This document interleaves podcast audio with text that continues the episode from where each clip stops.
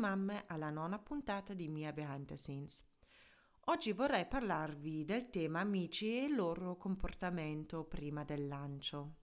Come ho già mm, iniziato a raccontare in una pr- puntata precedente, i miei amici non erano molto convinti della mia idea.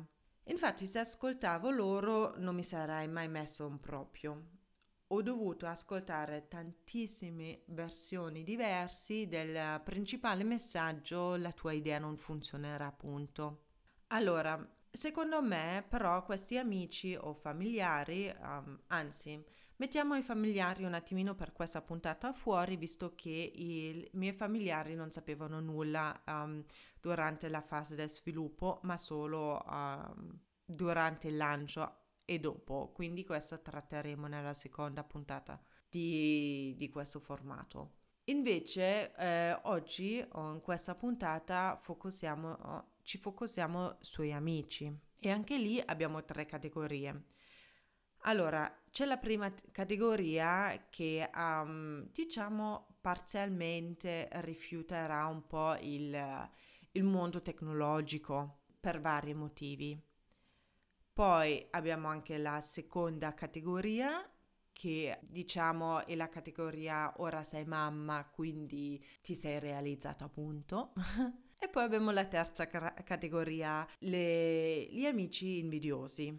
Ecco, allora parliamo un po' più in dettaglio di queste tre categorie. La prima categoria eh, del parzialmente rifiutare questo um, mondo tecnologico è sicuramente anche legata alla mia età. Allora, io sono nata nell'89, quindi io sono cresciuta senza questo mondo troppo tecnologico. Il mio primo smartphone penso che avevo attorno ai 20-22 anni, qualcosa del genere. Così anche i miei amici. Non essendo cresciuto in pieno con questo mondo, Um, sicuramente uno deve un po' trovare anche la sua passione dopo o forse non fa fatica di um, stare al passo con tutto questo sviluppo, ecco. Quindi immaginarsi di creare un'applicazione e forse farsi una carriera, guadagnare i soldi, eccetera, per tanti sicuramente è difficile perché non appartiene del loro mondo, perché forse è anche difficile di immaginarsi come funziona, ma come fa questa che non sa neanche programmare, no? Ma come si guadagna, che è un mondo tutto all'oscuro per queste persone. Quindi, diciamo, anche se io me l'avrei aspettato, avrei desiderato una reazione del tipo um, sì carina, vai, sono fiera di te, guarda ti sostengo, ho ottenuto più una reazione ma sei sicuro? Ma va, nessuno lo usa, dai, eh, si porta eh, la roba, cioè che non metti più ai bambini o che non usi più, ehm, la porti tutta al negozio dei usato o dei mercatini dei usate sicuramente non lo metti su un'applicazione. Quindi questa però devo capire che quelle persone sicuramente è difficile a capire questo mondo lì e mi va bene così, anche sinceramente un po' sono ovviamente rimasta male. Però, ripeto, capisco ovviamente anche un po' loro. Poi il secondo argomento, per me è un argomento molto assurdo, che con il diventare mamma praticamente ti sei realizzata essendo una donna perché l'unico scopo della donna è avere figli, curarli, poi noi siamo in piena felicità. Allora, questo argomento ovviamente arrivo, arriva spesso, diciamo, dai uomini o delle generazioni un po' più grandi per me n- non ogni persona è uguale, non siamo tutti uguali, tutti abbiamo delle preferenze diverse, abbiamo sì scopi diversi, obiettivi diversi, eccetera. Quindi eh, con il diventare mamma, alcune donne certamente e giustamente si sentono realizzati e va bene così, altre donne invece mh, non si sentono realizzate e io ero una di queste. Per me il diventare mamma era una cosa stupenda, bellissima, fantastica e molto desiderata, ma non mi completava eh, in totale, cioè n- non era il mio pieno mondo, non ero mai dentro in tutta questa cosa, nel mondo mamma. Um, volevo sempre anche una cosa a parte di questo mondo, una cosa mia, ecco, dove non sono la mamma, eh, ma sono una persona, una donna, una donna in carriera, se si vuole. Ora, questo è il mio caso, poi ci sono altri che forse si um, realizzano anche attraverso lo sport o tante altre cose, insomma.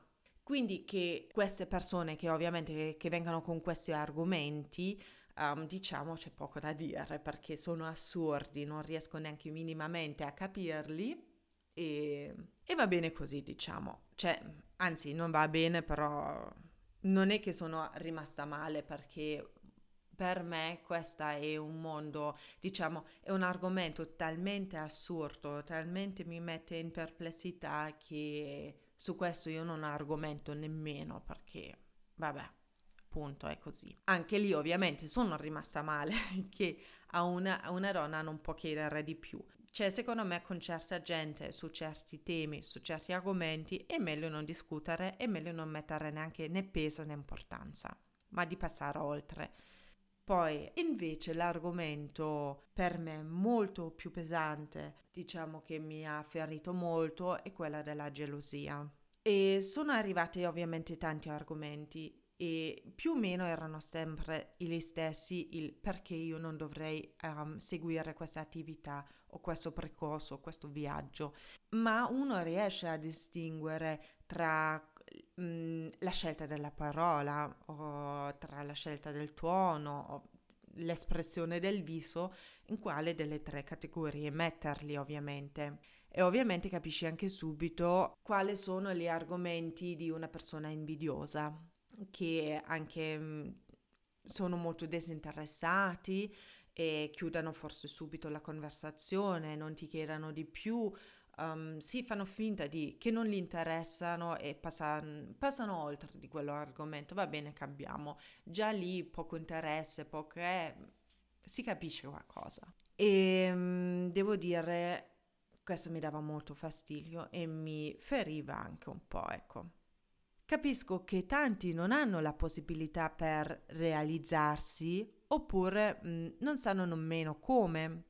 Vedere una persona realizzarsi e vedere una persona felice e tirando fuori un coraggio che non tutti l'abbiamo per affrontare una sfida, una sfida incerta, sicuramente eh, altre persone fa uscire l'invidia, l'invidia perché tutti vorremmo realizzarci, tutti abbiamo questo desiderio, tutti abbiamo un sogno nel cassetto, qualsiasi cosa sia, però non tutti abbiamo il coraggio di farlo.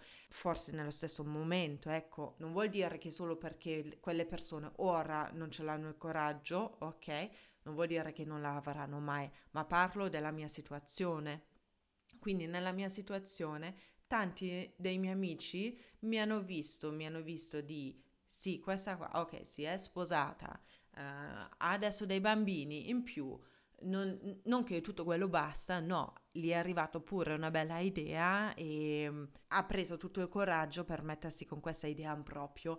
Quindi questo ovviamente um, può causare una grande invidia tra, tra amici, invidia per... Um, sì, sulla cosa che loro non ce l'hanno. No, lo so, avrà una carriera grande e io no, però secondo me è più l'invidia del um, realizzarsi, ecco, secondo me, poi non lo so, non, sinceramente è una mia impressione. Allora, nel momento io questa cosa non lo vedevo così, io nel momento stesso ero molto ferita. Queste mh, affermazioni li posso solo fare ora che vedo queste, queste situazioni con un po' di distanza e sinceramente anche se quelle persone mi demoralizzavano e mi ferivano, io ora li capisco anche un po' e non posso neanche dire con, ehm, con certezza che io non l'ho mai fatto perché sicuramente in quel momento non ti rendi conto perché un'invidia purtroppo è una brutta cosa che ti fa dire, che ti fa fare delle cose che sicuramente non sempre ti rendi conto. Allora, per non avere nessun impatto negativo, ho raccontato solo a pochissime persone che ho preso la decisione finale di iniziare il progetto Mamma in Affari. Della mia famiglia lo sapevano solo due persone e dei miei amici tre. Quindi un grande segreto, diciamo. Se qualcuno mi chiedeva cosa lavoravo, io rispondevo che lavoro nel marketing per un progetto per le mamme. Tanto, diciamo, era la cosa più vicina, non potevano farmi altre domande. Il motivo per eh, non includere delle mie amiche e familiari era che io, come sono di carattere, mi dubito molto facile se tocchi un punto debole. Questo progetto è un mio punto debole perché mi metto sempre in um, autocritica. Incontro delle sfide, delusioni e limiti personali. Quindi mi servono persone che avevano le parole giuste per me. Ma questa è una mia scelta personale. Mettersi in proprio è sempre un rischio, come se fosse fai bungee jumping, no? Ti lanci da per esempio da un ponte. Non vuoi sentire che la gente ti dice guarda, stai attenta perché la coda potrebbe rompersi. Sai cosa ti dicono le statistiche, quante corde si sono già rotti? E se succede questo, se succede quello e quest'altro. No, tu vorresti in quel momento che la gente ti dice guarda, vai, prenditi il coraggio, sarà una bellissima esperienza te la ricordi a vita. Cioè, questo non è proprio la stessa cosa, ma diciamo per capirci un po' di più del mindset che io volevo e che io preferivo per me. Allora, la cosa è, anche se non è la stessa cosa il bungee jumping, però anche lì prendere un percorso che ho preso io è sicuramente un rischio un rischio che eh, finanziaria, finanzialmente, mm, è un rischio, è un rischio ovviamente funziona, non funziona, è un rischio dove tu metti comunque il tuo tempo dentro, la tua passione, e, ehm, diciamo un, un, rischio su tanti lati, anche su quello personale, perché ovviamente a rischio impegno forse è meglio gestire non solo la famiglia, ehm, la relazione tra marito e moglie e la casa, ma anche gestire poi una, un precoso di mettersi in proprio, un precoso di avviare un'attività e un peso molto enorme in più.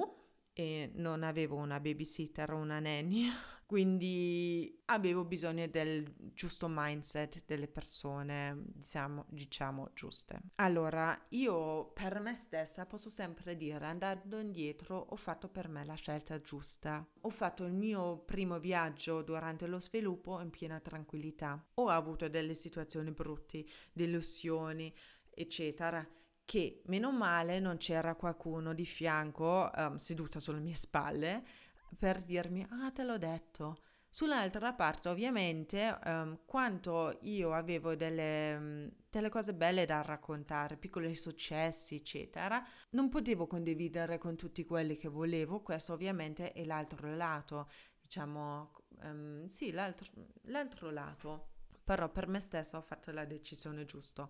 Vi consiglio a voi di pensare bene prima di iniziare a raccontare del vostro progetto a tutte le persone se veramente lo volete condividere nella fase del, um, dello sviluppo, diciamo, no? o della creazione o qualsiasi cosa che fate, perché è una fase comunque molto delicata anche mentalmente. Uno è molto in dubbio perché ovviamente ha questa speranza che l'attività prende una cioè inizia buona, prende una buona strada e, ehm, e, tutto, però anche molto facile di mettersi in dubbio. Eh, io non, non, mi interessava delle, dei sentimenti degli altri che forse ferivo per non condividere questa mia cosa con loro, perché questo è un loro, se loro si sentono così è una, un loro problema, loro si devono affrontare questo loro sentimento. E sicuramente questo è una mia cosa, quindi io ho il pieno diritto di dire no, io quel periodo lì lo voglio avere per me stessa e quell'altro periodo invece va bene condivido con voi. Per qualsiasi motivo, ma sarà anche solo perché una è insicura con se stessa e si vergogna a dirlo, ma va bene anche così, si racconta dopo solo perché tu hai dei amici o dei familiari o sì e qualsiasi altra cosa, non vuol dire che tu anche delle decisioni così grandi e importanti devi necessariamente condividere se tu lo sai già che a te stessa non fa bene, come per esempio a me. Sapevo della mia tentativo di raccontare della mia attività o della mia idea, anzi della mia idea, che quasi tutti non erano convinti e provavano in tutti i modi di parlarmi fuori di questa idea. Quindi una volta presa gli impegni, ovviamente non sto lì a raccontare, a passare di nuovo tutto questo e forse di più, perché con ogni cosa che vada male, te l'ho detto. e con questo mh, mm, vi saluto e ci sentiamo alla prossima puntata.